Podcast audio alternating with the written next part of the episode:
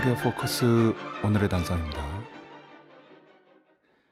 2012년 12월 12일 오늘은 북위 인공위성 광명성 3호 2호기를 은하 3호에 실어 지상 500km 극궤도에 진입 성공시킨 날입니다. 만약 이 광명성 3호 2호기에 핵탄두를 실었다면 그걸 위성탄두, 영어로 포브스라고 부릅니다. 그 핵탄두가 초전자기파 핵탄, 슈퍼 EMP죠.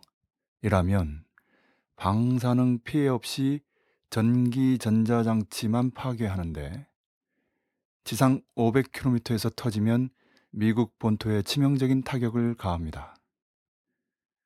북은 공개적으로 평화적 목적의 지구 관측 위성이라고 하지만 북미 반미 전면 대결전의 관점에서 보면 초전자기파 핵 위성 탄두일 가능성이 높으므로 가장 첨예한 전선이 여기에 형성된 셈입니다. 미국, 러시아가 확인해준 자료들을 종합해 보면 북은 고정 발사대와 이동 발사대에서 거의 동시에 로켓을 발사했고 각각의 로켓에서 두 기의 위성들이 분리된 걸로 추정됩니다. 즉 2조 4기의 극궤도 위성이 돌고 있는 것입니다. 그렇다면 지구를 90분 간격으로 도는 위성들 여러 개가 교대로 미국 본토 위에서 상당 기간 떠 있는 셈입니다.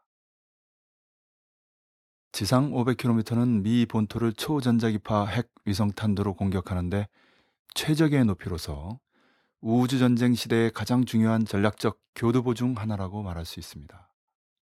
이는 과거 미국과 소련이 위성 탄두가 낙하 시에 조종이 불가능하다는 이유로 서로 개발을 중단한 것을 그럴 필요가 없이 이 지상 500km 높이에서 터트리는 무기를 북이 개발하고 배치에 성공한 것입니다. 이 지상 500km 초전자기파 핵 위성 탄두의 군사 전략적 의의는 한마디로 북이 전면 핵전에서 우위에 있다는 것을 의미합니다. 북과 미국이 상호 상대의 본토를 공격하게 되는 상황에서 북이 언제든 버튼만 누르면 그 순간 미 본토가 암흑천지 아비규환으로 변한다는 걸 말해주기 때문에 상호 전면 핵전에서 북의 확실한 우위가 보장돼 있는 것입니다. 따라서 북은 반미 대전, 본질상 반미 핵전에서 3단계 전략, 즉 1단계 제한핵전, 2단계 확대 제한핵전, 3단계 전면 핵전을 실행할 수 있는 준비를 끝내놓고 2012년 12월 12일부터 제5차 북미 반미 전면 대결전을 시작했다고 할 수 있습니다. 이에 대해서는 2013년 5월 21일에 프라이 박사와 올 시 전 CIA 국장이 월스트리트지에 공동으로 기고하며 비명을 지르면서 명확히 확인한 바 있습니다. 미국은 소련으로부터 북극을 거쳐 날아오는 대륙간 탄도 미사일 ICBM에만 대비돼 있지 이처럼 남극으로부터 날아오는 미사일 그것도 위성 탄두에는 전혀 대비되어 있지 않다는 것입니다.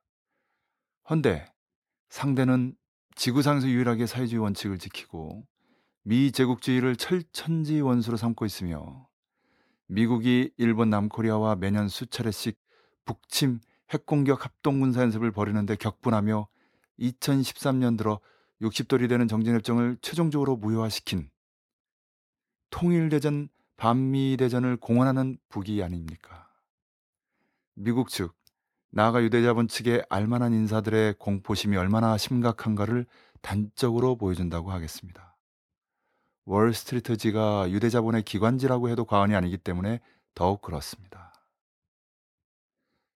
공교롭게도 북은 5월 21일 이날 조선노동당의 기관지인 노동신문에 이른바 소경다정, 소형화, 경량화, 다정화, 정밀화라는 글을 공개하며 같은 날 월스트리트 공동기국글에서 말하지 않은 다른 핵 미사일 무기에 대해 설명합니다. 마치 요철처럼 두 글이 딱 맞아떨어지는 게 우연이겠습니까? 아니면 두 세력, 즉 북과 유대자본을 비롯한 제국주의 연합 세력들이 서로 비공개 트랙상에서 극단적인 상황을 피하자며 합의한 가이드라인을 중간 점검한 것일까요? 10월 28일 이번에는 보스워스 갈루치 두 전 대북 특사들의 뉴욕 타임즈의 공동 기고글이 발표되면서 오바마 정부가 북과 대화할 때라고 강조합니다. 과연 지상 500km 초전자기파 핵 위성 탄두를 올려놓고 제5차 북미 반미 전면 대결전을 시작한 북의 전략적 의도는 무엇이겠습니까? 올 신년사에선 이를 두고 거창한 변혁이라고 했습니다. 오늘의 단상이었습니다.